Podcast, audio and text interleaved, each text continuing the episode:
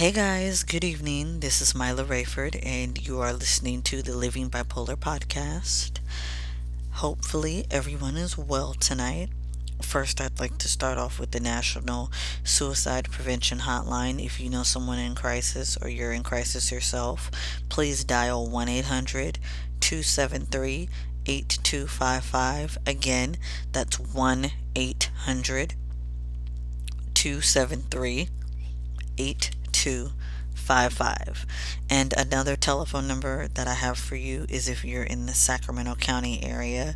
This is for the Adult Access Team through the Department of Human Assistance. Monday through Friday, their telephone number is 875 1055. And that's area code 916. And they do have an after hours number, which is 888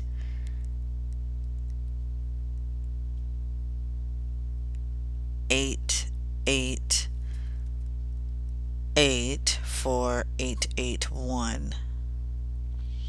And today's podcast is actually going to be signs that your significant other or family member is going into an episode or is already into an episode.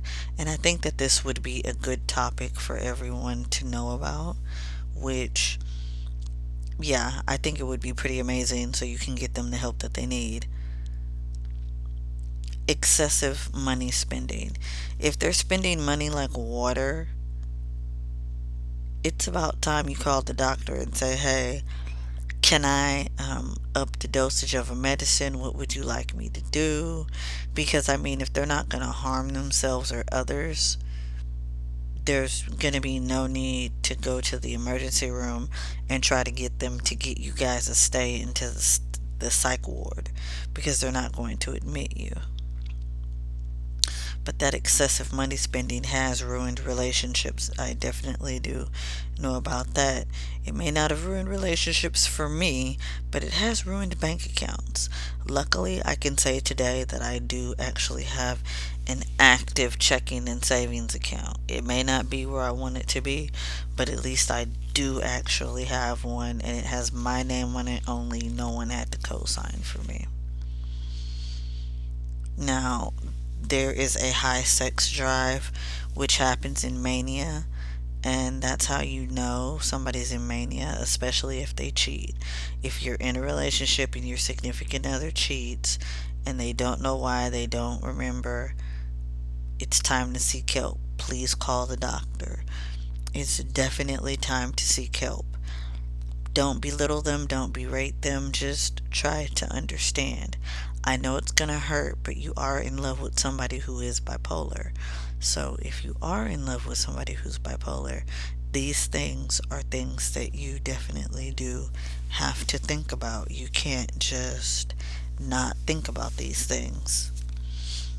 Okay. Depression. As always, depression gets bad where they don't want to get out of the bed, they don't want to shower, they don't shower for a few days call the doctor because that may mean that they may want to hurt themselves and you may have to um, send them to the ER to see if they'll be admitted by a social worker to the psych facility. But if not, like I said, you'll have all the help you can get. Just make sure you keep in constant contact with your doctor. And that's what I definitely do. I keep in constant contact with my doctor, especially if something has or hasn't changed.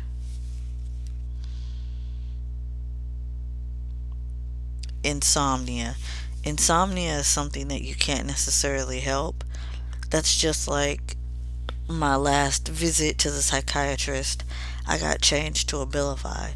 I don't know if anybody knows this, but one of the side effects of Abilify is insomnia. And I'm like, yeah, depression. No depression, but I'm up all night. Well, at least I can do my braids for my hair. That's how I look at it. But at the same time, it's like I would really love to go to sleep. I literally have been up all night. And I slept a little bit during the day because I ate a hearty meal. You know, after you eat a hearty meal, you take that sleeper's nap But still, I should have went to bed hours ago after I took my medicine. So that's that with that. Okay, just like depression, suicidal thoughts, and homicidal thoughts, get them to the emergency room immediately. And thoughts of grandiose nature where they think that they're God and they think like really high thoughts of themselves. Yeah, you want to call the doctor and see what the doctor wants to do. I mean, getting help would be calling the crisis line or going to the ER so they can be admitted to the psych ward. And make sure to love and support them. And make sure you tell them they are loved. Because during this time, they're going to feel like they're worthless. They're going to feel like they're not loved. They're just not going to be feeling it, period, point blank. So you just want to make sure that you reassure them and yourself because dealing with this, I know for the person on the receiving end is hard to have to deal with this for someone. So, what I say is just make sure all around everyone feels loved.